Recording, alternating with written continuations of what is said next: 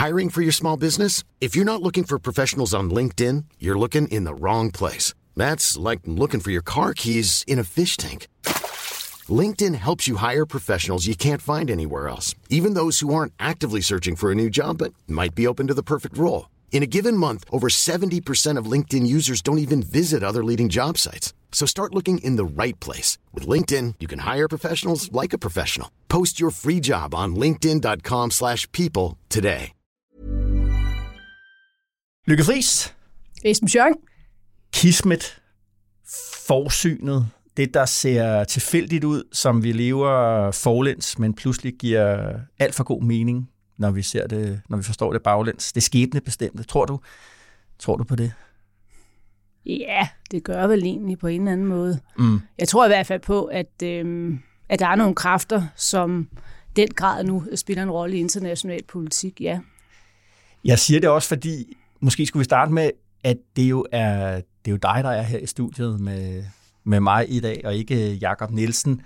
Han er draget til USA med et hold øh, journalister for at komme helt tæt på den amerikanske valgkamp. Jeg tror, det er på tirsdag. Det er den berømte Super Tuesday, altså hvor det her, jeg tror, den tredje del af alle de der valgmandsstemmer, der bliver, der bliver bestemt i forhold til, hvem der skal være præsidentkandidat for de, for de to partier derovre.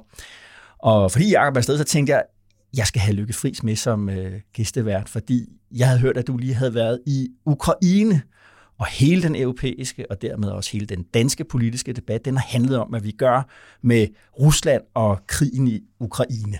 Og når jeg tænker på, at der alligevel var en forbindelse mellem, at Jakob er i USA, og du er her i, øh, i Dekopol, så er det jo fordi, at det er de europæiske statsledere, ikke mindst, øh, ja måske faktisk eller mest Mette Frederiksen, som lige nu taler om krig og krigsøkonomi og markant oprustning og måske endda NATO-tropper i, i Ukraine. Det har jo meget at gøre med, hvorfor det amerikanske valg er så spændende, nemlig kan vi regne med, at øh, amerikanerne er der for os, hvis det nu bliver Trump, der bliver, der bliver øh, præsident. Så derfor er, at du har der en meget god, øh, meget god mening i, at, at det lige præcis er i den her uge, at Jakob er afsted, og, og du er her.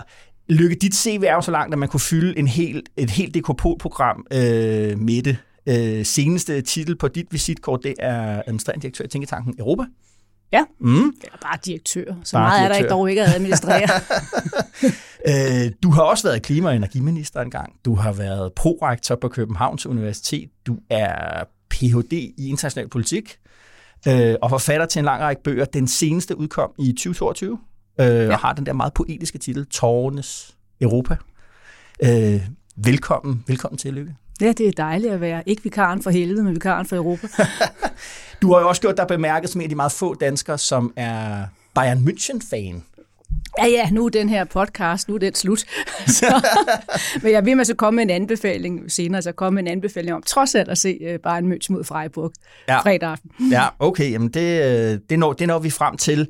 Øh, og Lykke, når det her det er DK Pol og ikke vores øh, fremragende søster podcast, Altinget taler om Europa, så er det fordi, at, øh, at det her spørgsmål om Ukraine og NATO og oprustning og krig, det har en særlig klangbund på Christiansborg. Er Mette Frederiksen øh, på trods af officielle og uofficielle afvisninger, alligevel på vej til øh, jobbet som formand for det europæiske råd. Det skal vi tale om. Øh, det skal vi tale om i dag. Det fik et, et ekstra og måske afgørende nok efter, øh, nyk, efter hun, øh, hun, hun lavet et stort interview i Financial, i Financial Times, øh, verdens bedste avis. Mettes Ideas, det er ikke hver dag, når man åbner sin Financial Times, at det er oversigt over, hvad, hvad kommer der til at ske af vigtige begivelser. Der er Mettes Ideas, det synes jeg var meget sjovt. Præcis. Og en forside på børsen, Financial Times øh, søsteravis, øh, hvor unavngivende S-folk spekulerede meget kraftigt i hendes, øh, i hendes exit. Øh, det bliver der talt meget om, som sagt. Meget kaffegrums bliver tydet, mange teorier bliver fremsat, men jeg tænkte, at øh, en måde, og måske nok også den bedste fremgangsmåde i det spørgsmål, er hun på vej afsted, ja eller nej, det er at se på det politiske i det. Altså er der bund i det, når Mette Frederiksen taler øh, op øh, på den internationale scene, som hun optræder som sikkerhedspolitisk hø. Hvordan går det egentlig i, i Ukraine? Hvad er egentlig positionen i, i EU? Øh, Mette Frederiksen taler for, øh, og når vi lægger det hele sammen, er det så sandsynligt egentlig, at hun er rådsformandskandidat eller ej? Er det ikke sådan, vi gør, Lykke? Det er præcis sådan, vi gør. Velkommen til DK Pol.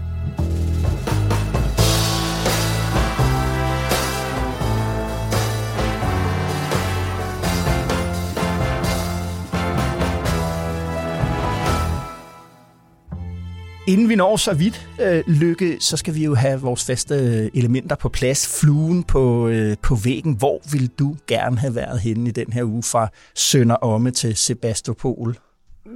Ja, nu udtaler jeg mig næsten af princip ikke om øh, dansk indrigspolitik, men nu hedder programmet jo DK Pol, så lad mig bare for, for dig personligt og lytterne ja. gøre en, ja. en undtagelse. Og jeg tror nok godt, at jeg, om ikke gerne, men så i hvert fald, så synes det har været uhyre interessant at være i Venstres folketingsgruppe, da den der måling om de 7,4 procent øh, tækket ind. Ja. Også fordi, når man, når man selv har siddet i det lokale, ganske vist igen mange år siden, jo. Så husker man jo godt, når nogle af de der målinger kom, og de begyndte at gå nedad. Aldrig på det niveau, skulle jeg da så lige hilse at sige. altså kiggede man jo rundt omkring i lokalet. Vi godt, det er banalt, men, jo, jo. men sådan er politik jo også. Det er et spørgsmål om mennesker, og selvfølgelig tænker man derover, uh, hvem er her egentlig øh, fremadrettet? Ja. Så det må godt nok have været lidt af en mavepuster. Og så husker jeg da også min egen ministertid lige i starten, der, der var Thor Petersen jo på banen. Jo. Det var jo den gang, at øh, jeg jo troede, at, at Venstre var et rigtig, rigtig klimaparti, da telefonen ringede fra Lars Løkke og sagde, nu skal vi ind, jeg er jo grøn, så det går, kommer til at gå og stryge det der. Jo. Og noget af det første, skete, det var så, at uh, Thor Petersen jo udtalte noget af det der med, med den uh, menneskeskabte opvarmning, kunne man næsten så. Det var bare noget, der var en, en, en teori og så videre, så oh. det behøvede man ikke at beskæftige sig meget med. Så jeg tænker, at uh, da jeg så det der overskrift ved, at uh, Thor Petersen havde sammenlignet den nuværende regering med, nu skal jeg sige, en blanding mellem rødgrød og fiskesuppe, ja. så er der også nogen, der har fået kaffe lidt galt i halsen. Jeg har godt nok tænkt på, hvorfor lige fiskesuppe og rødgrød? Kan du, kan du forklare mig det? Jamen, rød, rødgrøden kan man ja, det godt forstår forstå. jeg godt. Men, men det kan jo simpelthen være, at... Uh, Han har spist fiskesuppe, hvad? Pedersen rigtig godt kan lide hummerbisk eller et eller andet. Mm, ja, okay. Jeg så sådan en fiskesuppe med sådan nogle fiskeboller i, men det ja. var nok derfor, det fik et ekstra, ekstra kvalmt, hvad skal vi sige... Øh, ja, sprogbilledet virkede jo i hvert fald. på det. Ja. ja, absolut, absolut. Var det ikke også Thor Petersen, der fortalte vidt og bredt om, at han altid lå lyset brænde jo, jo. på, jo, jo, på gården, fordi jo, jo, jo. det så så hyggeligt ud, når jo, jo. han kom hjem om aftenen. Jo, jo, bestemt, bestemt. Ja. Så... Det var en anden tid, som man sagde. Ja. ja. Hvad det hedder, jamen jeg er egentlig lidt i, i, øh, i nabolaget. Jeg ville så gerne have været hjemme hos øh, Søren Søndergaard, altså hverken enhedslistens øh, folketingsmedlem eller DF's forhenværende pressechef og mesterstrateg, men formanden for Landbrug og Fødevare, han kunne læse i reportager i den her uge for generalforsamlingen i bæredygtigt øh, landbrug i den, den landbrugsforening, der hedder Agerskov-gruppen. Øh, der havde hans næstformand, øh, Thor Gunnar Kofod, øh, han, han undsag øh, økonomiprofessor Michael Svares rapport om den her CO2-afgift på landbrug. Den talte Jacob og jeg om rigtig meget i sidste uge. Det er jo den rapport, der udgør grundlaget for den trepartsforhandling eller flerpartsforhandling, der er lige nu, og som Søren Søndergaard som formand for, for Landbrug og Fødevare, han er deltager i. Øh, Torgunnar Kofod, han kaldte øh, den her svarsrapport for et partsindlæg, og han sagde, at, øh, at vi har, altså Landbrug og Fødevare, nogle helt andre tal, og de var åbenbart lige så gode.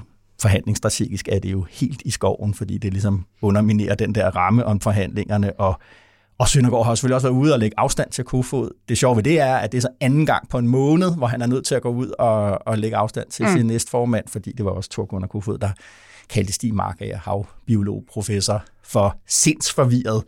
Og i det hele taget, Lykke, så har det jo været en horribel uge for dansk øh, landbrug, rent kommunikationsstrategisk. Øh, på, det, på den her generalforsamling, så var der også sådan nogle trusler mod ja, øh, Michael Svare. der, ja. Ja, ja. Øh, som, han, som ja. Michael Svare også selv ja. talte, det synes han ligesom ikke var helt i orden eller behageligt. Og, og det må du da nok sige. Altså. Og, og være en del. Altså, jeg gad godt lige at man sidder hjemme hos Søren Søndergaard og se. Jeg kan godt forstå, hvis han er mm. en træt og lidt opgivende mm. mand lige her. Han har sikkert glædet sig til, at det blev fredag.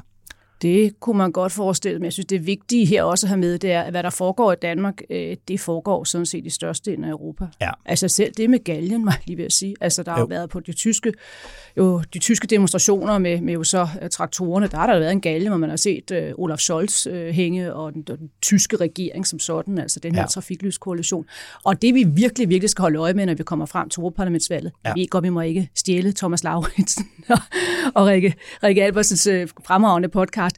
Men det bliver jo i høj grad også et valg omkring landbrugssektoren. Ja. At det kan man jo se, at hvor uh, Ursula von der Leyen jo tidligere konkurrerede uh, med mig i gamle dage om at være grøn og alle de der ting, så, taler, så, så er det jo nu landbruget, man, man den grad taler om, at set, det er jo så, de vinder.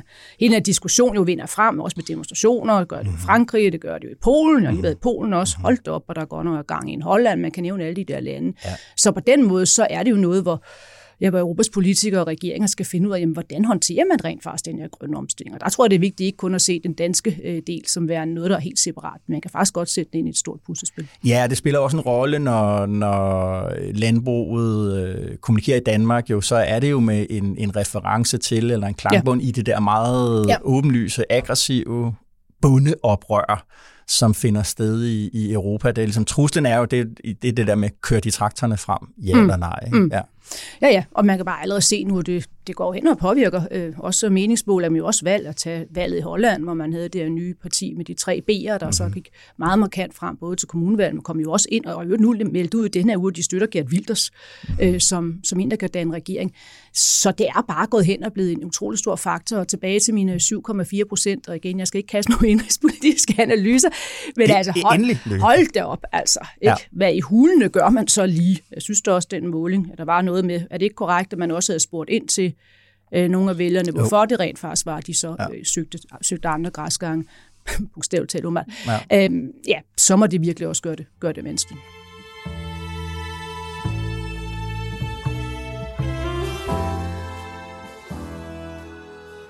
That is not the, the moment of, of discussion, of uh, compromises or not compromises, because we don't have any fundamental uh, steps forward to the peace from Russia. Ja, Lø, her er det præsident Zelensky, der svarer på et spørgsmål fra The Economist om, hvorvidt der egentlig ikke burde indledes øh, fredsforhandlinger øh, med, med, med Rusland, og der siger han, jamen der er slet ikke et, et, et fundament for det.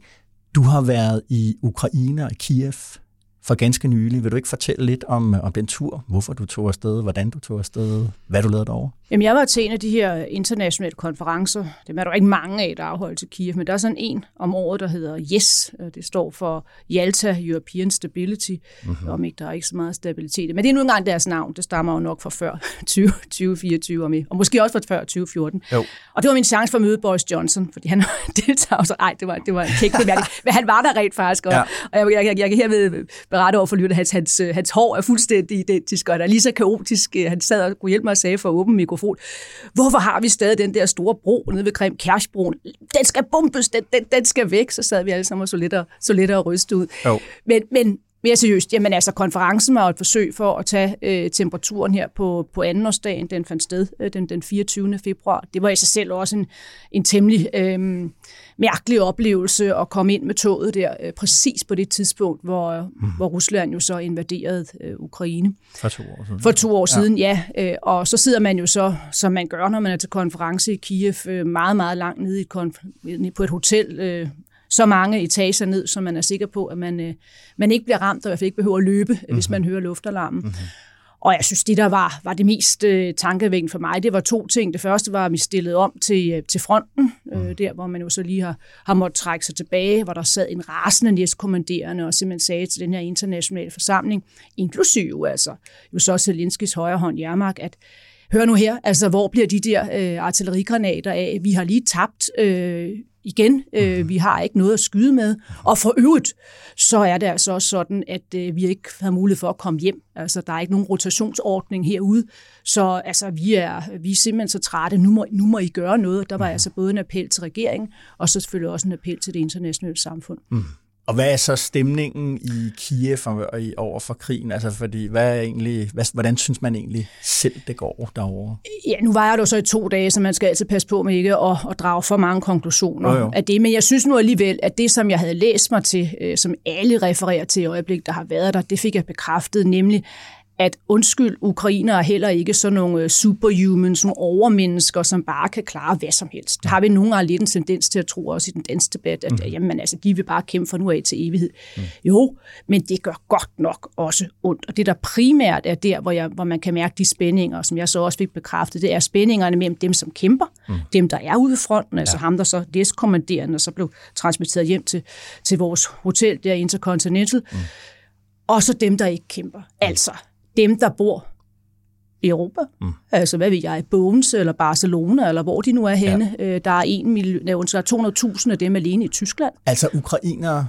Ukrainere, ja, ja. som har taget toget den anden vej, vil jeg sige, det tog, ja. man jo så kører med. Mm. Og som, det er ikke for at være overdom over det personligt, men mm. de er jo bare ikke ved fronten. Mm. Og som, så talte jeg så med Irina, som jo så har en, en bror øh, ved fronten, som hun dybest ikke har set i, i to år, mm. som hun taler med. Det er jo også interessant. Det er jo sådan en krig, hvor man kan være, man sidder og facetimer med sin bror ude ved fronten. Ja og hvordan går det? Og så fortæller jeg lige talt med mor, og så videre. Det er også ja, ja, ja, ja. temmelig surrealistisk. Jo. Men det hun så siger, det er det der med, jamen altså, det kan jo bare ikke blive, blive ved med at gå. Hvorfor, hvorfor skal han være derude, når så bare nogen er stukket af, og som jo heller ikke betaler skat? Ukrainske mænd der er Ukrainske taget... mænd, ja. Øh, og så siger hun, så er der alle dem, der sidder på, på caféerne og læser kunsthistorie og arkitektur. Mm. Der er nok også nogen, der læser noget, noget andet. Jo. De skal jo så heller ikke til fronten. Og så er der dem, som hun meget malende beskrev, som jo så snyder. Altså det vil sige, du skal have dit navn på, på en liste, så at sige, altså på en strategisk virksomhed. Det kan du så købe dig til. Mm. Øh, så bliver du så ikke, skal du så ikke til fronten. Eller du kan betale 10.000 dollars, så kommer du så ud af landet. Så, så det er ikke et land, i dit, sådan, som du fortæller det her, der ligesom er forenet i, øh, i, i, i den der meget, sådan, hvad skal man sige, heldmodige kampånd. Der, det begynder at slide på det be- sammenhængskraften. Ja, det begynder at slide, og de begynder at have den her diskussion af, hvad vil det egentlig sige at være en rigtig ukrainsk patriot? Aha. Og det er en debat, der er meget vanskelig. Det kan man næsten ikke bidrage til at være, være en del af, fordi altså, hvordan i hulen, jeg sagde det også, hvordan, ja, hvad vil du selv gøre, altså, ja. hvis du nu havde en, en, en søn på... Mm jeg er på 20 eller en anden, vil du så synes, det var så godt, at han skulle til den front? Vil mm. du også tænke, at han skal nok hellere til Barcelona og, og læse arkitektur? Altså mm. de der, med de der spændinger, ja. altså bare virkelig øh, dominerende nu, og det er jo også derfor, at Zelensky har de her problemer. Det slog mig altså også, at jamen, vi kan jo godt se ham som den store held, mm. øh, også her, når vi står her, og mange af os har måske også lige læst den der nye fantastiske bog, øh, Showman, der er udkommet af Schuster, Simon Schuster fra, fra Time Magazine er det vel her, i, i hvert fald på dansk også, for, for ganske få uger siden. Ja. Men der er han jo altså ikke altså voldsomt populær. Altså, mm. der er jo den tidligere generalchef, der går hen og blevet, blevet mere populær. Mm. Og mange, jeg talt med, de sagde sådan, at det vi diskuterer på andenårsdagen, det er alle de fejl, øh, som Zelensky begik før krigen. Mm. Hvordan kunne det her overhovedet ske? Altså, hvad er det for nogle fejl, man henviser til der? Man henviser de fejl, til de fejl, at han jo slet ikke troede på, at det kunne ske. Øh, han jo indtil ja, 24 timer før jo altså sagde jo også til, til forskellige amerikanske højtstående politikere, det her kom ikke til at ske, der var ikke nogen forberedelser. Han jo sådan set også gik til valg på at tro, man kunne forhandle med Putin. Det gjorde han jo rent faktisk. Jo. Ja, og så, er jo russisk talende. Ja, ja, ja, alle de der, alle de der ting og sager. Mm. Og, det, og det synes jeg også er lidt interessant, fordi mm. når man så tænker, hmm, altså hvad nu, hvis vi ikke giver de våben, de har brug for. Og ja. det er der jo så også i den her uge. Uh, ja, hvordan kommer det til at gå med alle de artillerigranater, som en ven derude ved, ved fronten, han mangler ja. næstkommanderer det. Ja. Hvad så? Altså, kan de så bare, kan de så bare holde os mentalt øh, meget, meget lang tid? Det synes jeg, altså, der er nogle spørgsmålstegn omkring.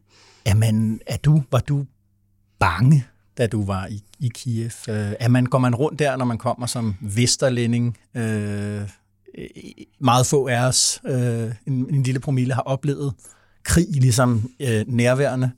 Øh, er, du, er man bange? Var du bange? Nej, altså jeg var, nu havde jeg været der før, jeg var der jo i juli måned øh, i, i fem dage, og havde også den der tur nede i beskyttelsesrummet.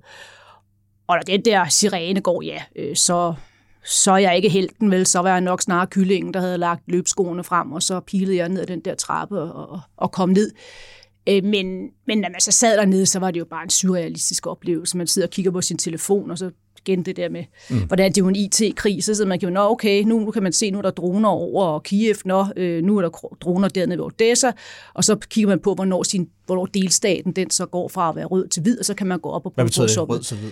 Ja, altså rød, det er jo, det er jo så, så er, der, så, så er der droner, så er der angreb, øh, og når hvid, så er man så klædet området for, for sikkert, og så kan man prøve på at gå op og sove igen. Altså det er klart, det er jo sådan noget, der sidder i en, men når man har prøvet det en gang, så er det ligesom om, når ja, okay, øh, sådan er det, så er det mere den surrealistiske oplevelse. Det er ikke engang, okay, da toget lige kommer ind, og der er, der er mørkt, mm. virkelig mørkt, og der så er, hvad hedder det, er, det er lige præcis det tidspunkt for to år siden, der, der troede jeg jo nok, at, at Putin han ville komme med en ordentlig gang pulver, når nu var øh, andenårsdagen. Men det skete ikke, og jeg vil sige, da jeg så stod op der næste dag, så kiggede jeg op og sagde, nå, det er måske egentlig meget godt, der er så overskyet, fordi nu er jeg jo ikke ekspert i droner, så jeg har dog lavet mig fortælle, at det, det er godt, når der, er, når der, når der ikke er, når solen ikke skinner. Mm-hmm. Var der ikke noget, det tænker jeg, øh, Lykke, at den succes, ukrainerne havde især i det første år af, af krigen, altså at man bremsede i det hele taget den der, den, den første aktion, russernes første aktion ind mod, ind mod Kiev, hvor Putin troede, mm. det var også det, han kaldte det, var en special operation. Mm. Øh, altså, at man nærmest kunne kubbe sig direkte mm. til, til magten ved bare ligesom at, at slå Zelensky ihjel og overtage øh, statsapparatet. Øh, og, at man, og ukrainerne derefter, de fik bremset den, øh, hvad hedder, den russiske her, så den landinvasion, der fulgte, der fulgte bagefter, den succes, den muliggjorde en særlig sådan, øh, europæisk bevidsthed, som jeg mener også har gjort sig gældende mm. i, i Danmark, nemlig det, som øh, den franske diplomat Pierre Vermont, han kaldte, han, han havde sådan en sætning, hvor han sagde, europæerne, de vil gerne vinde krigen, de vil bare ikke udkæmpe den. Mm. Øh, det er rigtigt. Og derfor, det var også derfor, at vi så så meget frem til den der forårs- og sommeroffensiv mm. sidste år, og netop det, at den ikke blev en succes, den, fik jo, den har vel ligesom fået den her europæiske bevidsthed gradvist til at gå, gå på grund. Altså, øh, det er ikke bare noget, ukrainerne ordner selv. Ja, øh, lad mig lige vende tilbage til, til en ting, jeg kom i tanke om, da du nævner det her med, at man jo så fik stoppet, Ukraine fik stoppet jo så øh, russerne ude foran Kiev. Jeg var faktisk derude øh, ved den bro, hvor, hvor man jo næsten stadigvæk kan se historien ske. Øh, Irpin, mm-hmm. der hvor man jo så, det lykkedes for ukrainerne så at sprænge den bro i luften, og så kunne man så sådan en lille smal sti over, øh, over floden, der kunne man så redde op mod 40.000 mennesker. Og det var der, de sådan set blev holdt tilbage. Ja. Og stå ved den bro, ja. altså det var virkelig som det holdt op, det historiske vingeshus, ja. fordi tænk, tænk hvis ikke de havde øh, kunne holde den bro, så at sige. ja, der bliver historien, der er simpelthen et spørgsmål historie, ja. om øh, meter. Ja, det var mit spørgsmål, og så kunne du så se billederne, de så havde hængt op der, hvor man så kunne se, hvad der skete på det tidspunkt, altså med de, de 40.000 mennesker, som det så var, der så kom i sikkerhed. Mm-hmm. Øh, vi så at, at kunne gå over, og så stod russerne der, det minder næsten som en amerikansk film, ja. western film, hvor de så kommer til, hvor de så må stoppe, fordi de ikke kommer over. Alle de her biler, udbrændte biler, så stadig stod der. Ja. Og så kørte vi jo, at du skal forestille, du og I, skal forestille jer et område som, som Birkerød. Ja. Altså, det var sådan helt, øh, det var det område, både Irpin og Butcha, hvor man så flyttede ud som, øh, som Kiev-borger, hvis man sådan havde, havde fået sådan lidt, lidt ekstra penge, og havde gerne ville ud med, med børnene, hvor de kunne få lidt luft, ikke? Og du går tur. og ja, og ja, og du går, hund, ja. ja, de har godt nok mange hunde. Prøv lige at forestille dig. I det område, nu springer det i Butcha, der fandt jeg altså et billede to katte, mm. som stadig bliver, bliver efterlyst to år efter. Det er jo fuldstændig grotesk med navn og nummer. Ja, det var virkelig hjertegribende. Der var så meget andet, der var hjertegribende, med så nok sige. Men, men øh, under nok, så det med, med kæle, der var virkelig mange kæledyr i Butcher og, og Irpin. Nå, men min pointe var bare den, når man så står der, så kan man jo også virkelig se, hold det op, det var virkelig tæt på, at, at russerne så var i stand til at indtage Kiev, og hvor vil vi så stå hen i dag? Mm-hmm. Det er det ene, men det andet er jo altså også, altså det ondskab, man der er vidne til, når man så kommer til Butche og får det forklaret, hvad der skete. Mm. At russerne først var blevet drevet ud, og så kom de så tilbage, og hvordan de jo så gennemførte de her, altså det var jo en, et, et over, det var jo folkemord, det de, de begik der, øh, ja. fuldstændig vilkårligt. Ja. Skyder en mand, der kommer ud efter at købe, købe pasta. Man kan jo se mange af de her billeder af den her kirke. Øh, St. Andrews bliver den så kaldt på engelsk, den hedder noget, mere, noget, noget andet på, på ukrainsk. Altså, øh, og så står man der og kigger på en masse grav, øh, som det jo så er med alle de her navne, der er sat op på sådan et provisorisk monument. Altså, der havde jeg virkelig den der følelse af, at der skal jeg tilbage til, til da jeg stod i Sarajevo. Øh, mm. Og så det her jo så, kan du huske det marked, der blev, der, der, der blev sprængt i luft, hvor du også døde ufattelig mange mennesker, der stod på en, på en af de der kirkegårde i Sarajevo, det holdt jo bare ikke op. Nej. Jeg jo kigger på alle de her øh, graver, det, ja, det har vi jo begge to givetvis stået dernede i, ja, altså, øh, nede ved Omaha Beach og så videre, men det var jo historie. Ja. Øh, og så pludselig står du og kigger på de der gravsten, mm. 1972 eller en anden, eller en, folk, der er yngre end en selv. Ja. Altså, det, det er jo, og det, den der følelse også, jeg vil sige, altså, der, der får man jo bare en helt anden erkendelse af, hvor, altså, hvor, altså det er ondskab, men jo også det er meningsløst ondskab. For hvad var pointen mm. med at slå alle de her civile mennesker ihjel? Dem jeg så talte med, de sagde, at den ene af årsagerne var jo så, at de, blev, de troede jo netop, øh, og det har man jo læst mange gange før, at de troede, russerne de ville blive modtaget med blomster, og der havde de jo også deres, hvad hedder det, deres forskellige paradeuniformer, havde de jo så pakket ned, for så kunne de jo bare gå op og ned ad gaderne der ja. og, og juble. Men, men det, der så også slog russerne, det var, at, at de kom jo til Birkerød. Ja. Og de troede jo, at de kom til en anden, der var ligesom ude i Sibirien, og var, var, var samme levestand, og levestanden var langt ringere. Mm. Så de kommer ind på beskrivelsen, så ser de pludselig, at der har vi jo et hjem med mikrobølgeovn og to toiletter, vi har ikke engang noget toilet, og så begyndte de altså at afmontere nogle af de der ting. Mm. Og vi så også, at vi skibede noget af det hjem. Så det der med, at ja, de simpelthen også, russerne tænkte, det, det, det kan simpelthen ikke være rigtigt, at, at nogen andre har det så godt. Det er jo ikke forklaring på, at de så gør, hvad de gør, men, nej, nej. men alligevel er der en eller anden, øh, igen, hvor den, den menneskelige faktor øh, også spiller en anden form for rolle, uden overhovedet at forsvare, hvad der foregik. Lykke, lad os øh, gå fra Ukraine øh, vestpå ind, ind i Europa, og, og så ligesom se på, hvad der sker i EU og på... Ja, jeg svarede jo ikke på din kommentar spørgsmål, men det er rigtigt nok, at der nu er den der erkendelse af, hov, det kan være, at Ukraine ikke, ikke vinder, øh, vi, og den fører sig til, at vi må gøre noget mere. Mm. Og, der, og der er også begyndt at være den her erkendelse, der gearskifte, kan man sige, i, i argumentationen, hvor krigen før var et spørgsmål om Ukraine. Det var en krig, der foregik i Ukraine. Så begynder der nu i hvert fald en række lande at være den her fornemmelse af, at det kunne også gå hen og blive en krig mellem os og Rusland. Og se, det er jo en klar, hvad skal vi sige, forandring i den uh, retorik, øh, og sådan set også argumentation, der jo også kræver, i hvert fald i nogle lande, det kan vi jo også se i Danmark, øh, at man nu taler om en helt anden form for oprustning, man gjorde før.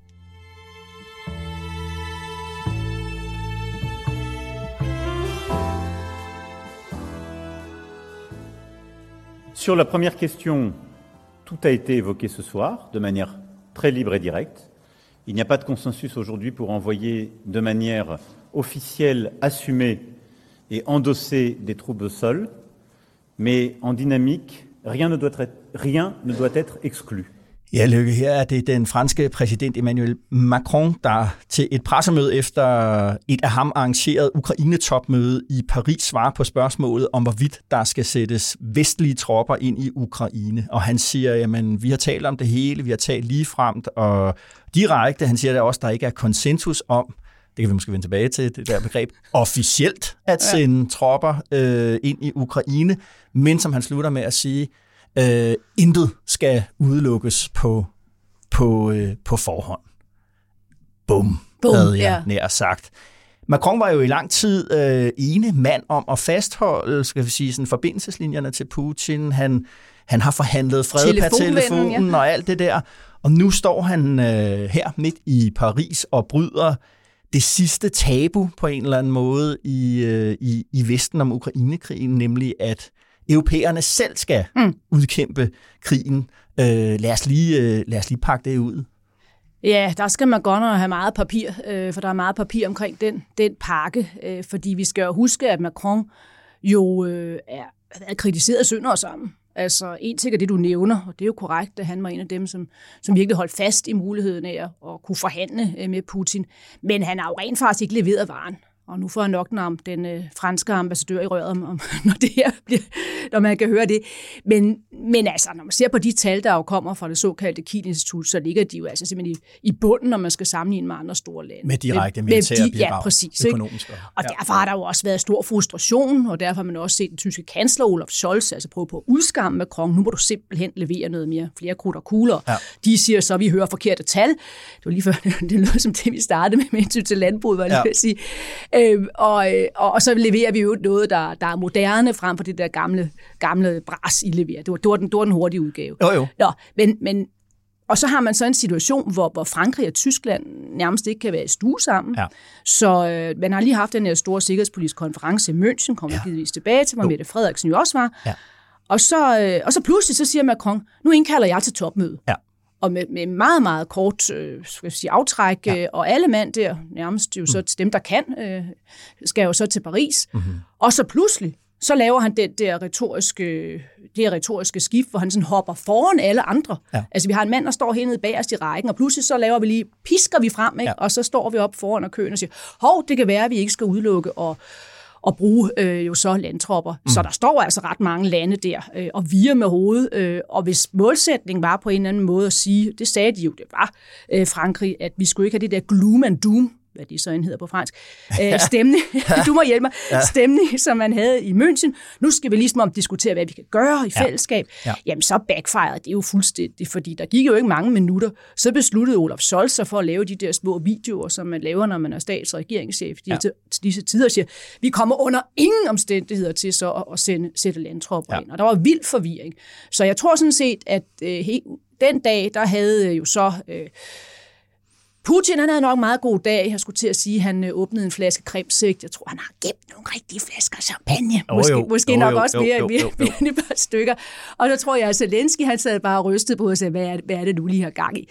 Så, så, så det, var, det var ikke the finest hour, må man nok konkludere. Men det, der mm. selvfølgelig er interessant, det er, at der kan jo godt være noget strategisk rigtig hvad skal vi sige, tankegods bag det, som Macron gør. Mm. Og det er der mange sikkerhedspolitiske eksperter, der vil sige, at skal vi ikke prøve på at stoppe med hele tiden at sige, hvor vores røde linjer er? Præcis. Det Fordi, var jo lidt det, han siger ja, der til sidst. Ja. Det, det nytter ikke noget, at Nej. vi hver gang øh, kan man sige, opregner alt det, vi ikke Ja. vil gøre. Ja. Intet er udelukket på forhånd. Fuldstændig, for så sidder man jo der som Vladimir Putin, og Nå, okay, der har vi den røde linje, der har vi den røde linje. Jamen okay, så, så kan jeg jo godt begynde at bevæge mig videre her rundt forskellige steder, mm. for de kommer jo ikke til at gøre A, B, C, D. Ikke? Og så jo. kom det jo så, hvad der så også virkelig var, noget, hvor, hvor, øh, hvor Zelensky havde en dårlig dag, hvor Putin havde en god dag, det var, at lige inden Scholz så sætter sig op i flyet til Paris, så siger han jo til tysk presse, det som alle har ventet på, at han på en eller anden måde forklarer, hvorfor han ikke kommer til at levere de her vidtrækkende jo så missiler, Taurus-missiler. Ja. Endelig siger han noget, han har ikke sagt noget, det er en fantastisk måde føre politik på, overhovedet ikke at sige noget. Ja. Men, men nu forklarer han det så, og så siger han så, ja, vi kommer ikke til at sende dem, fordi det vil være udtryk for, at Tyskland næsten bliver viklet i den her krig. Ja, fordi at der skal tyske militærfolk på jorden til at, øh, og, Ja. at undervise og bruge Ja. øh, de, her, øh, de, her, de her granater. Ja, og så falder der virkelig brand ned. Ja, ja vel, det skal vel, vel også. at mærke jo så i, i, i, i Frankrig og i, øh, i Storbritannien. Fordi dermed afslører han jo sådan set, i anførstegn, hvad de så gør. Ja. Og han insinuerer jo sådan set, eller ikke han insinuerer, han siger, at de har tropper så på ukrainsk jord. Det er med ikke særlig Altså, smart. ja, og det siger, det er jo også det, som Macron siger her, at, at øh, der er ikke nogen konsensus om officielt at sende nogen afsted. Ja. Der kan man sige, okay, det vil så sige, det har man jo hele tiden haft lidt på fornemmelsen, at efterretningstjenesterne fra Storbritannien, USA, måske også Frankrig, øh, har folk på jorden til at koordinere, administrere, øh, alt sådan noget. Ja, og det har vi nu en tysk kansler, der siger over åben mikrofon. Ja. Og det får så igen, altså det får så brænde til at falde ned. Jeg så lige så, at den, øh, min nye veninde, der jo så også var i, i Ukraine, øh, jo så Alice Keynes, der jo så er formand for det britiske House of Commons, deres udenrigsudvalg, hun har også været ude og, og give øh, Scholz en ordentlig øh, verbal ja. ørefine, sige, hvad i hulen er det egentlig, du har gang i. Ja. Altså, for det skal du da ikke, det skal du da ikke stå og sige. Nej. Så, så derfor, den der uge, som jo egentlig skulle have været den der uge. Øh, nu markerer man så øh, toårsdagen for invasionen. Nu skal vi gøre noget mere for Ukraine. Den lander med sådan en total intern diskussion. Ja. Og vel at mærke, det er det mest splittede øh, Tyskland, tysk-franske forhold, øh, jeg har oplevet... Øh, nu er jeg ved at blive gammel jo, så jeg skal lige passe på, hvad jeg siger. Jeg har dog oplevet noget, der var lige så slemt, og det var jo så lige i dagene efter Berlinmuren faldt, Ja. ja. øh, hvor François Mitterrand, daværende franske præsident, synes det var enormt velanbragt at tage til DDR, for at se, at man ikke lige kunne få, hvad hedder det, stabiliseret Ja. den østtyske stat, så vi ikke skulle få en eller anden form for genforening. Men altså, Scholz og Macron, altså det er simpelthen totalt samspilsramt øh, forhold, og man kan godt sige, at den der tysk-franske motor er brast sammen lige på et tidspunkt, hvor vi jo står et afgørende tidspunkt i Ja. krigen, og hvad skal Europa gøre? Det er godt nok, uanset hvordan man vælger at se på den her krig, mm. så er det jo altså skidt nyt, fordi så har man jo ikke en anden form for europæisk stemme. Og så har vi Jakob der er stukket af, ikke? Jo. og holder øje med en orange elefant. Ikke? Så kan du godt se, hvis han pludselig begynder at dukke op, så, øh, ja, så har vi virkelig udfordret. Og jeg tænker ligesom øh, en anden, anden del af den her diskussion om mere oprustning øh, i, i, i Europa, øh, i EU-regi, det har også en diskussion om, hvordan det skulle finansieres. Ja. Øh, skulle det være landene, der ligesom leverede, øh, hvad med budgettet, og der har øh, den estiske mm. øh, statsminister været ude at foreslå, at man jo Kaja gjorde det. Kalles, ja.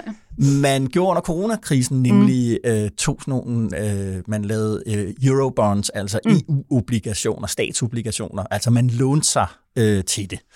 Og øh, det træder jo ud over det der med, tænker jeg, at øh, i tyskernes, uanset øh, hvilken slags tysker man er, socialdemokrat eller konservativ, kristendemokratisk tysker, så er selv forestillingen om, at tyske tropper skulle stå på ukrainsk jord, det, den er, der er svært, man svært ved at komme hen. Ja. Øh, uanset, ja, der har Frankrig nok også alligevel, når det kommer til men, ja. men, men, men et, en, en anden øm tog i det der, det er jo det der med den fælles mm. øh, lånoptagning, fordi øh, det var noget, man gjorde under coronakrisen. Mm. Øh, den tyske forfatningsdomstol har jo grundlæggende set sagt, at det var grundlovsstridigt i Tyskland, at man gjorde det, fordi tyskerne, det står som i deres grundlov, at de ikke må hæfte for andre nationers øh, gæld. Og nu er man så ved at åbne den der igen. Det var den store diskussion omkring øh, øh eurobonds under corona. Det var, øh, mm. var det en indgangsforetagelse, mm. eller var mm. det et nyt, et nyt spor, der er sådan helt grundlæggende føderaliseret europæisk økonomi, altså at vores at den monetære politik, mm. altså hvad der gør med euroen, også var, havde en, en, en finanspolitisk, øh, hvad der hedder, bund. Mm. Det er jo også en øm tog for tyskerne, øh, at, øh, at nej, nej, det fortsætter med, nu kan vi, øh, nu kan vi optage lån i, i fælles navn. Det har franskmændene jo været, været fortaler for i årtier, havde han sagt. Ja, det er lige før, at uh, Olaf Scholz det ikke nok at gå i, øh, i Birkenstock-sandaler. Han bliver nødt til at gå, i, gå uden sko på, for at de der ømme tæer, der efterhånden er ja. internt i den, i den tyske regering. Jo også tilbage til landbrug, der er også store diskussioner ja. uh, der at nu kom, hvad hedder det, forfatningsdomstolen, ikke for korrekt, dog ikke til at underkende genfor, genopretningsfonden under corona, men den kom med så mange, hvad hedder det, betingelser, ja. øh, at, øh, og så underkendte jo det tyske budget, så, så frygt, altså man skal ja, ja, men tyskerne prøvede at bruge ja, ja, de der penge ja, ja, ja, ja, ja, bagefter i, til noget ja, andet, ja, ja, ja, og der fik ja, ja, jeg at vide, ja, ja, absolut, ja, ja, ja. Kun en tåbe frygter, frygter ikke Karlsruhe, som man siger i Tyskland, altså forfatningsdomstol. Men ja, men det var jo også super interessant, det der så foregik der i, i, øh, i Paris, fordi der var jo så en mand, der virkelig sad så øh, og, og smilte øh, næsten som en kat foran fløden der, og det var jo Macron. Ja. Fordi Macron har jo i overvis jo gerne ville have, at nu skulle man have en ny øh, fond, som så er gældsfinansieret. Ja. Og nu kommer Kaja Kallas, som ja. han jo så meget klart betegner som værende en af the frugals, altså mm. en af de sparsomlige. Ja. Når hun nu kan gå ind for det, jamen så øh, ja. kan de andre frugals vel også underforstået jo så. Mm. Holland, Tyskland, Danmark. Men ja, ja, men jo så netop også Danmark. Mm. Øh, og der kunne man da se, at der, der var Mette Frederiksen ude med den der med, man, man udelukker ikke noget, så vidt jeg, ja, så vidt jeg renter, var hendes, var hendes formulering. Så det er jo også der, øh, at nu begynder det jo så at blive rigtig interessant. For man kan jo godt tid at sige, at vi skal det ene og det andet og tredje og det fjerde. Øh, men man skal jo så også på en eller anden måde svare på spørgsmålet, hvad soll jetzt betalen? Ja. Og det er klart, de der landmænd, øh, som I startede med, der, det hele hænger jo sammen. Mm-hmm de sidder jo også og tænker, jamen, hvem skal betale for alt det der med CO2? Nu skal vi også, hvad hedder det, finansiere så meget forsvaret, den grønne omstilling generelt. Mm. Og det er jo ikke kun dem.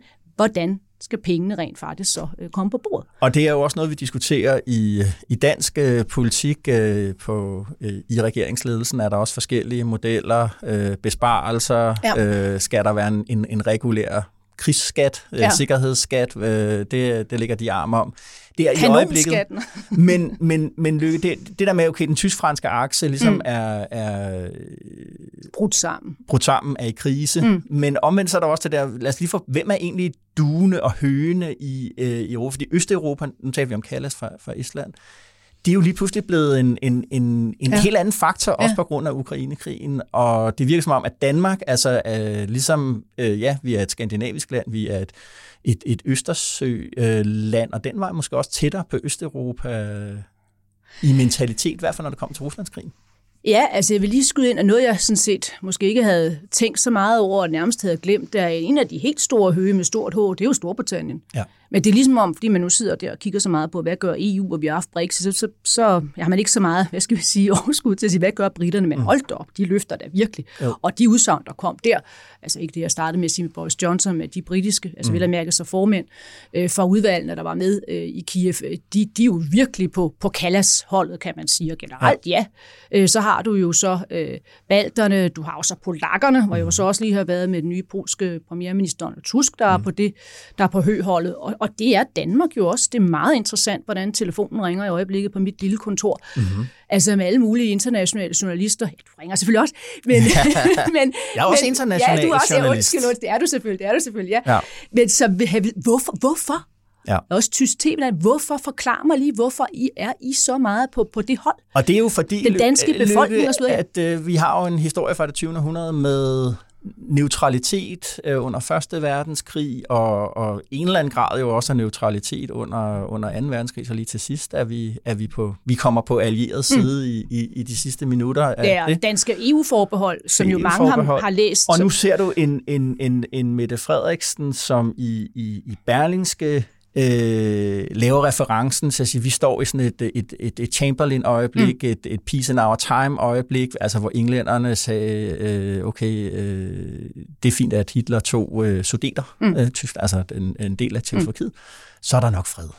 Øh, og det er, det, det, det, det, det er den form for øjeblik, vi står i nu mm. i Ukraine-krigen. Altså at Putin er Hitler øh, på en eller anden måde udgør den samme form for, for, for, for, for trussel. Hun har ikke været ude at sige, Nej. hvad hun forholdt sig til omkring... Øh, øh, tropper i, i, i Ukraine, ja eller nej, men når man går ned ad det spor, når man går ned og siger, ja, jeg taler ikke om 3. verdenskrig, siger hun også, men det gør jeg så lidt alligevel, øh, fordi vi har allerede set, at, at, at krigen øh, påvirker hele, mm. hele, hele, hele verden.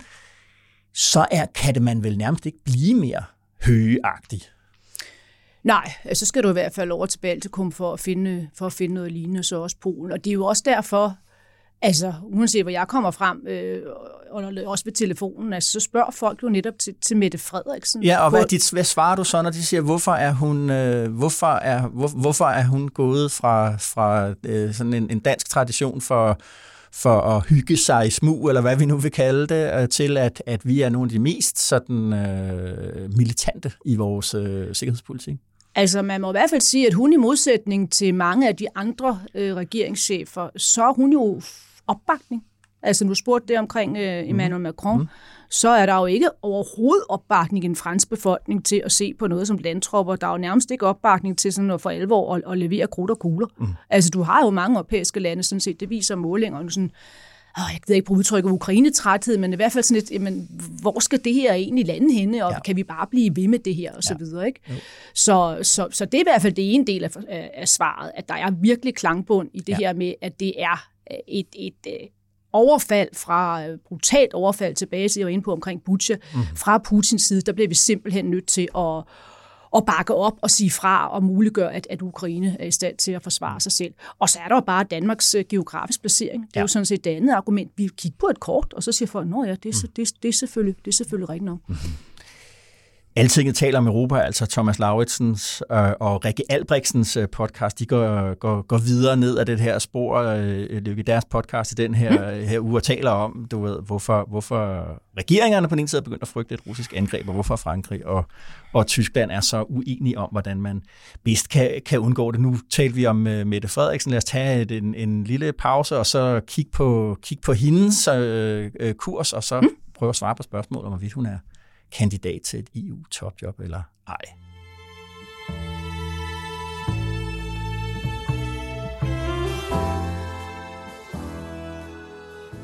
If you ask the Ukrainians, they are asking us for ammunition now, artillery now. Uh, from, from the Danish side, we, we decided to donate our entire artillery And, and, and I'm sorry to say, friends, there are still ammunition in stock in Europe. This is not only a question about production, because we have weapons, we have ammunitions, uh, we have air defense that we don't have to use ourselves at the moment, that we should deliver to Ukraine. Ja, her er det Mette Frederiksen, der slår tonen an på det, du talte om før sikkerhedskonferencen i, øh, i München for nogle uger siden. Øh, I det hele taget optræder hun meget på engelsk, meget om øh, Ukraine. Hun taler som europæer og som europæiske leder. Tror du på, at hun i EU, lad os starte der, ikke nogen gætterier om, hvad hun selv vil og hvad hun selv tænker, mm. men tror du, hun i EU gælder som en sandsynlig kandidat til posten som formand for det europæiske råd? Ja. Ja. Hvorfor? Nå, jeg troede, jeg slap afsted med det. Jamen, det er der jo flere årsager til. Altså, der er den indholdsmæssige, øh, som er, at øh, med den markante migrationspolitik, som hun jo har står for, øh, ja. der kan man se, at der er en række lande, som tidligere var meget skeptiske over for det. De kan nu også godt se, at det, det, det, er, nok, det er nok, ikke i hele detaljen, men, men det er nok den rigtige, rigtige vej at gå. Også i Tyskland. Også i Tyskland, præcis. Mm. Øh, så Olaf Scholz, jamen, hvorfor skulle han jo et parentes invitere hende med ned til, en, øh, til første spadestik til en ammunitionsfabrik landdistrikt, hvor ja. Danmark jo ikke kommer med nogen penge overhovedet. Hvorfor hun gør han det? Jamen, mm. det gør han jo nok, fordi han, han efterhånden har opbygget en ret Hun har ret jo været sådan lidt relation. en kontroversiel figur ja. i amerikan, eller i, I, I tysk, ja. socialdemokratisk ja. Ja. univers. Ja, hvis du læser, læser bøger om Olaf Scholz, det er ikke fordi, der er kommet så mange af dem, men, øh, men øh, der var faktisk ikke nogen, før han blev kansler. Det viser jo også noget om, hvor, hvor fuldstændig øh, altså, for, hvad overrasket det var, at han gik hen og blev kansler. Men dem, der er, der kan du se øh, klare, hvad skal vi sige, citater gående på, at puh, hende der, det var, det var godt nok totalt rabiat. Ja. Hende skulle man ikke have noget med at gøre. Okay,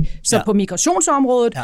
er, er, er hun nu tættere på midten, hun har været før inden for konsensus, kan man for godt sige, og så jo den her meget markante profil på forsvaret, ja. altså på Ukraine, hvor hun er en af dem, man lægger mærke til. Ja. Og det er en, som nu også mine kolleger, som jo tidligere, altså også i den europæiske tænketank, jeg er formand for, mm. hvor de vidste da ikke, hvem den danske statsminister var. Ligesom ikke var et øje, der vidste, hvem den estiske statsminister var. Ja. Nu ved de alle sammen. Mm. Okay, nogle af dem kalder hende stadig for Fredriksson, så skal jeg sige, ah, rolig. hun er altså ikke, ro på. hun er altså ikke svensker.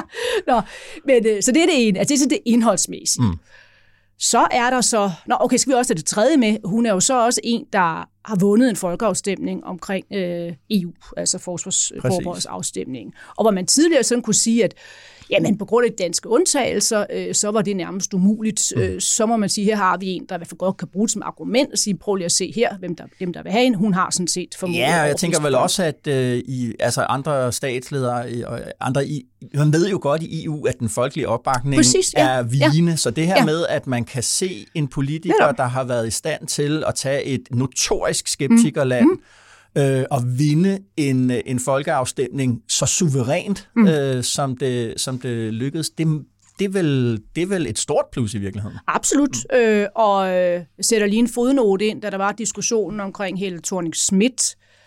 Oh, ja, det var så, det må have været i øh, 14, 14 15, præcis, ja. Det var der, hvor Donald Tusk, mm. polakken vi jo nævnte før, den nu nye øh, premierminister i Polen, men som på det tidspunkt så blev fast formand for det europæiske råd. At da han fik den, der var jeg synes ikke særlig overrasket af mange grunde til, at danskere ikke kunne få den, og det var på grund af de fire undtagelser. Ja. Fordi altså med euro og alt muligt andet, der, ja. der var det bare et argument, og også forsvar et argument, man altid kunne lægge på bordet. Det kan man. Man kan stadig godt trække det med euroen, hvis man, hvis man leder efter noget på en dansk stats, så kan man altid Ja. ja. smække det kort på bordet, men nu er det bare ikke overhovedet ikke lige så sandsynligt, som det var dengang. Så det var det ene, Ja. indholdet. Ja. Så det andet, det er det ren og skær, hvad skal vi sige, øh, øh, kabale-argument. Ikke Jo. et kabalen skal gå op, så der skal du kigge på kvinder, du skal kigge på mænd, du skal kigge på nord, syd, øst, vest, politisk farve, alle de alt der det der, ting og sager.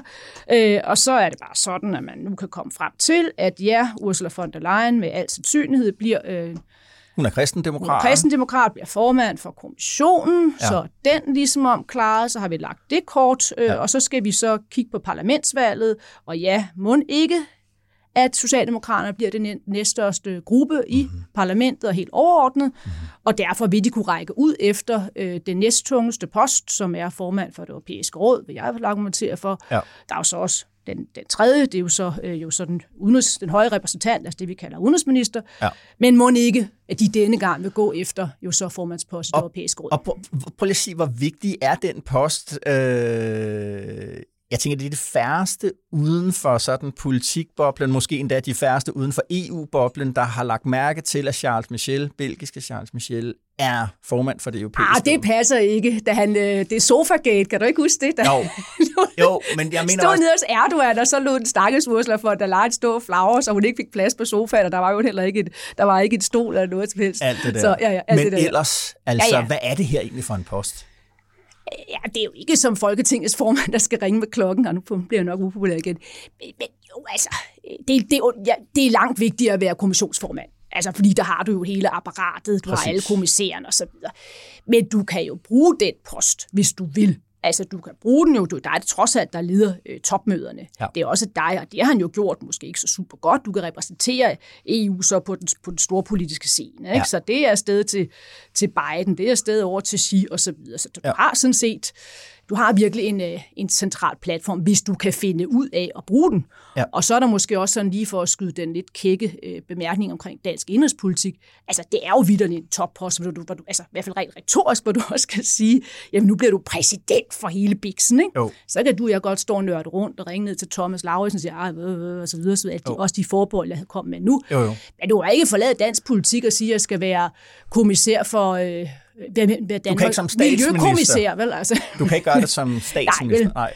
Du kan selvfølgelig også godt sige, at, at det at være hele Europas udenrigsminister, det, det, det kan man jo også godt sælge. Og selvfølgelig kan du det, ja. fordi, fordi det er topposter i et tidspunkt, hvor vi lever med alle de konflikter ja. og krige, vi lige har været inde på. Og så når man har fulgt det her en række år, igen når man er blevet over 50, så er bare konkluderet, uanset hvilken kommissærpost Danmark har fået, så er den altid blevet solgt som er det absolut vigtigste, man, overhovedet kunne få. Ikke? Så og det, det bliver det selvfølgelig også næste gang. Det må vi tage på et senere tidspunkt, ja, ja. hvem det er.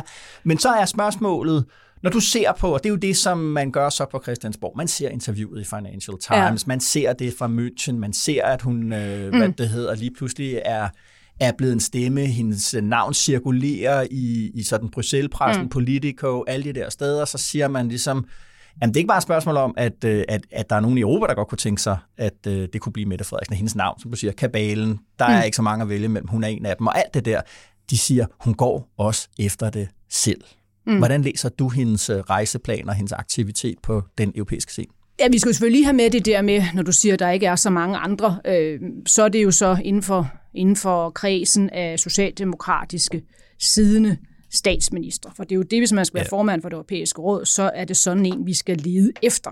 Og den liste er nemlig ikke lang. Ikke? Der har vi jo så Pedro Sanchez nede i Spanien, ja. men han har ligesom udfordret på andre måder lige kommet til igen. Jo. Så har vi Antonio Costa, ja. øh, som er i Por- Portugal, korruptionssag. Men, men, men, der, den, den skal afgøres om ikke så lang tid, der, ja. og, og der er folk igen begyndt at sige, ah, men det er godt være, at han alligevel... Øh, Klar for sig. Ja, ja, han er nok rykket op af listen, kan man mm-hmm. sige. Så okay. har vi ham fra Malta, ham kan jeg altså ikke huske, hvad hedder det, det halvpine. Og så har vi Mette Frederiksen. Ja. Så feltet er jo, er jo mildest talt ikke, ikke, særlig, ikke særlig stort. Præcis. Øh, så til dit, øh, til dit spørgsmål. Altså, jeg må bare konstatere, at øh, alle de her steder, hvor jeg kommer frem, der, der det første spørgsmål, jeg får, oh, oh, your prime minister, she's certainly on the campaign trail. Ja. She's campaigning, og så videre. Magt kampagne og alle de der ting, og så, oh, hvor, man, hvor man er henne. Ja.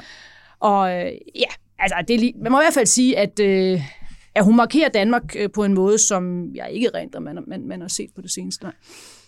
Og jeg tænker her, øh, når man er, øh, det sker jo i politik, at det der skæld imellem kampagne og ført politik, det falder meget sammen, ikke mindst når man øh, er, er, er i regering, for eksempel. Mm. Altså, du ved, hvorfor gør regeringer, som de gør? Hvorfor indfører de den politik, de gør? Enten har de lovet mm. det inden, eller også så er det noget, de gerne vil stå på i, i, i en kampagne. Så nogle gange så tænker jeg, den der kynisme med, at hun gør det bare, ja, ja. fordi hun gerne ja, vil være. Der er ja. det sådan lidt, jamen, altså jeg tror ja. egentlig, hun mener det, det grav alvorligt. Absolut, det er jeg meget enig med dig Det her, det er øh. ikke spin eller en anden form for, hvad hedder det? Øh, Positionering. Nu gør jeg, det, nej, nej. Og men selvfølgelig, altså, det er jo sådan lidt sjovt, hvordan øh, så øh, der er sådan et totalt ekokammer her, for jeg husker, jeg sad og fulgte den øh, sikkerhedspolitiske konference i München, og kunne desværre ikke nå derned i år, men øh, der kom der den der nyhed, som gik fuldstændig viral på Twitter, og det der klip, du så også lige spillede før, ja. øh, om at øh, vi har tømt vores lager og så videre, og mm. det, det, det blev jo sådan en helt stor nyhed på en mm. sikkerhedspolitisk konference, og jeg sad og tænkte, Nå, er ja. vi kommet med en ny, en ny, en ny donationspakke? Mm. Og så var det jo dybest set den store beslutning øh, for, for et, i januar måned, det var ja. et år tilbage, og så ja. man tænkte, hvad er egentlig det nye her? Men det er bare at se, at, at de ting, som bliver sagt nu fra den side, dem lytter man til på ja. en helt anden måde, og det kan pludselig gå hen og blive til, til en meget, meget stor nyhed, som jo utallige mennesker refererer tilbage Præcis. til. Så, så ja, øh, nej, jeg tror ikke, det er et, udtryk for kampagne. Øh, altså, altså, hun siger det, hun gør, mm. men må bare sige, at, at når hun siger noget, så bliver der lyttet på en helt anden måde. Ja.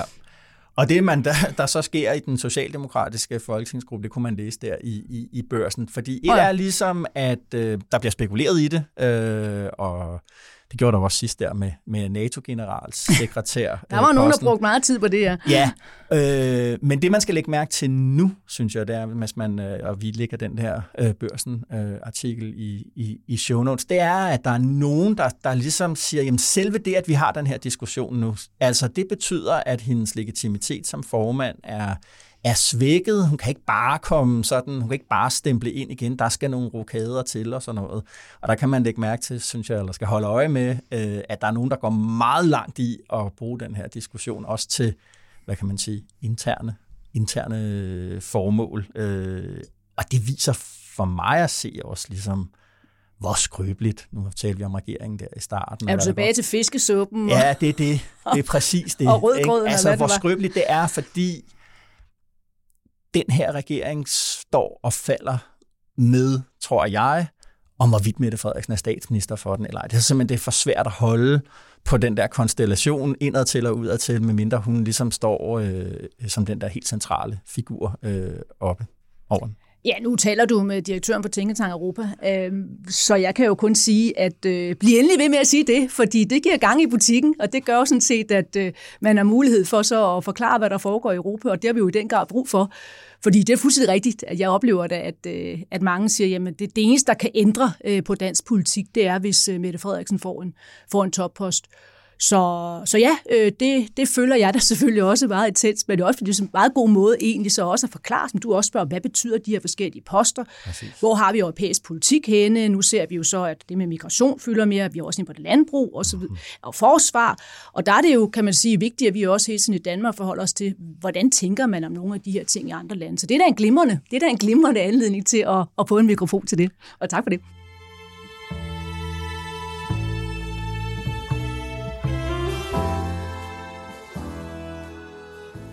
Lykke. Det var det. Vi er, er vi allerede færdige? Vi er allerede. Hvordan var det at være, hvordan var det at være med? Det var dejligt at være vikar for mm. Europa. Ja, det er, han må godt blive derovre, Jacob, men øh, jeg tror ikke, jeg tror ikke at det er kup. lykkes her i podcaststudiet. Jeg spørger jo altid Jacob, hvad han skal i weekenden, og så var der en gang, hvor det han skulle, det var, at han skulle have en ny øh, støvsuger, og så oh, øh, siden, siden den gang, så har han altid skulle alt muligt fedt. Han er i ja. teateret og til koncerter, og nu er han så i, i Washington. Hvad skal du? Jamen, nu har jeg jo lige været i Kiev og i, i Warszawa, jeg har også været i London, og jeg ved ikke hvad. Så jeg skal til Udsolgt Strand.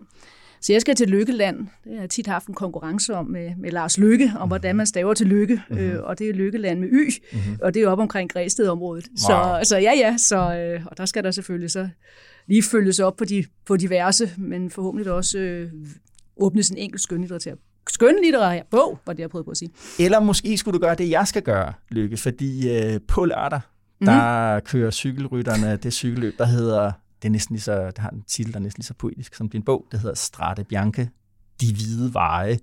Det er et cykelløb i uh, Toskana, hvor de på uh, deres grusveje der til ah. Siena oh. kører, kører rundt. De siger, at gruset er hvidt på grund af marmorstøv, og det ved jeg ikke, om er, om er helt rigtigt, men det er også lige meget, så længe historien den er, den er god. Og det er altså et af de fedeste cykelløb, der findes, om det regner eller om solen skinner. Øh, og så til sidst, så kører de op dødtræt af den der meget stejle, meget smalle vej op til torvet i Siena. Og så er det forår og Nils Helvig. Det tvinger jeg mine børn til at se, og dagen efter så skal vi tale om det, indtil vi skal til børnefødselsdag. Det er min plan. Lykke, inden du skal gå, så skal du også øh, anbefale noget til lytterne. Hvad skal de bruge weekenden på? Jamen, jeg havde overvejet at tage alle de der bøger mere om Ukraine, som jeg jo har også var lidt inde på, blandt andet bog, der hedder Showman og Schuster, Simon, Schuster, Simon Schuster. Øh, nu har jeg talt for længe, med. Men jeg har faktisk taget sådan en lille, lille bog med om, øh, om Østtyskland, fordi Aha. vi nærmer os jo... Matzahn, vi nærmer os 35 året for Berlinmurens fald. Jeg har simpelthen nu endelig fået overbevist min mand om at læse den færdig. Den hedder Marzahn Mon Amour, som du siger, Katja Osman. Hvis man forstår, hvordan det var at bo i Østtyskland, ude i en af de her store Plattenbau, jo så lejlighedskomplekser, så skal man læse den her. Ja. Den er uhyre underholdende. Den er kun på, den er, jeg har taget den engelske udgave med her, den er på 140 sider. Er det sådan en good, Goodbye Lenin-vibe, Ja, det kan, du, det kan du faktisk godt sige. Ja. Og den handler om en øh, østtysker, som så øh, beslutter sig for at droppe sin karriere, og så ordne tær. Hvad hedder det, når man ordner tær? Pedikyre. Tak, tak. Nej, er det, er det ikke hænderne? Nå, anyway, vi er kommet Nej, ud... Nej, det hedder manikyr. Nå, okay, det er fint. Tak, tak. Ja. Det er godt, det er godt, du er ekspert i den slags også. så, så, Nå, og så kommer så alle kunderne ind. Jo. Og så, så beskriver hun så faktisk DDR, hvordan det er i DDR lige før og efter murens fald ved så der, de her historier fra folk, der kommer ind og får ordnet fødder. Det, jeg kan, det lyder grotesk, men det er en fantastisk måde, fantastisk prisme mm-hmm. til at forstå, hvad der foregik dengang. Og det skal man jo forberede sig på, når jo. det snart er 35 år jo, siden Berlinmuren faldt. Ja. Og man kan også tage den på originalsproget, men øh, nu tror jeg altså den engelske med. Jo, jo, endelig. Jamen, ja, øh, på en måde lidt i samme genre, men så alligevel øh, slet ikke, jeg anbefaler en gammel bog af en amerikansk øh, politikprofessor statskundskab, der hedder Ken Jowett, som i 1992, det samme år som øh, Francis Fukuyama udgav The End of History, øh, der udgav Jowett den bog, der hedder The New World Disorder, uh, The Leninist Extinction. Og den er uh, interessant, fordi i dag der taler alle ligesom i den her stemning af, at The End of History øh, den parentes af optimisme og fred og alt det der, øh, den er overstået. Det er også det, Mette Frederiksen tit øh, henvender sig til. Man bruger tit kodeordet, vi må ikke være naive, fordi vi har øh, været øh, øh, naive før. Øh, og så søger man så andre historiske paralleller, som Mette Frederiksen gør, vender tilbage til 2. verdenskrig. Men hvis man læser Djavit, så ser man et, et bud, der er samtidig med Francis Fukuyama på at sige, hvad er det egentlig, der sker der, da muren falder, og da Sovjetunionen øh, går i oplysning. Øh, og det han siger, det er egentlig, at det der billede af, at vi vandt den kolde krig i Vesten, den passer ikke. Han mener, at Sovjetunionen brød sammen øh, indefra. Det er mm. nogle analyser, han laver op igennem 70'erne, hvor han allerede sådan på sådan et, det er nærmest nogle organisationsanalyser, viser, at det her, det ikke er, det her det er ikke holdbart, og man kan forudse, at det bryder sammen. Og det han så siger, der sker efter, det er altså, når han skriver 92, hvor vi andre tror, at nu mm. ruller det liberale demokrati ud over det hele, og siger han, det der venter, det er krig, det er opbrud, det er, religion, altså er det religionen, som, som, som politik vil vende tilbage, religiøst motiveret krig, etniske krige, alt det her, fordi der er et, et, et, et magttomrum, der, der, der, der efterlades efter, at Sovjetunionen falder, og den analyse, synes jeg her nu, øh, man burde, man burde vende tilbage til at sige, jamen et af, at vi står nu og siger, mm. vi tog fejl, vi har været naive, Fukuyama var forkert på den, jamen hvorfor? Hvad var det mm. i os, der fik det også til at tro mm. det der, og hvad, hvad, hvad, hvorfor er det egentlig, at de der stemmer som Jarvis, der var andre også, der sagde, det her, det bliver slet ikke så nemt, som vi tror. Øh, hvorfor var det, vi ikke lyttede til mm. dem? Hvorfor er det Fukuyama, der blev den store berømte øh, tænker, og ikke, øh, hvad det hedder, hans øh, kollega fra Stanford University, Ken, Ken Jowett? Det synes jeg, at man skulle, øh, skulle bruge sin, øh, sin tid på. Lykke Friis. Tusind, eller manikyre, men det kan vi Eller manikyre. Jeg har aldrig prøvet det faktisk.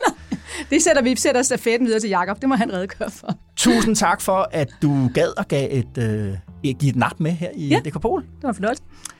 Og tak til dig derude med Dekopol i ørerne. Det er vi uendeligt taknemmelige for. Husk, at Rikke og Thomas går endnu mere i dybden med Macron, Scholz, EU og Ukrainekrigen i deres fremragende podcast Altinget taler om Europa giv os den en lytter. Emma Dynæs producerede som sædvanligt denne episode af Dekopol, og som sædvanligt med sin egen blanding af tæft og elegance.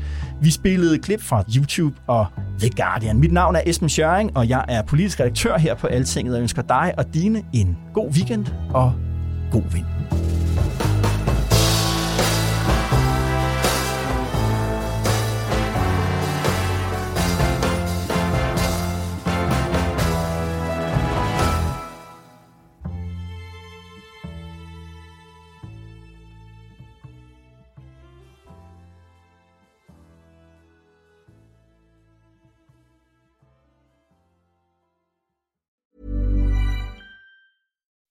When you make decisions for your company, you look for the no-brainers. If you have a lot of mailing to do, stamps.com is the ultimate no-brainer. Use the stamps.com mobile app to mail everything you need to keep your business running with up to 89% off USPS and UPS. Make the same no-brainer decision as over 1 million other businesses with stamps.com. Use code PROGRAM for a special offer. That's stamps.com, code PROGRAM.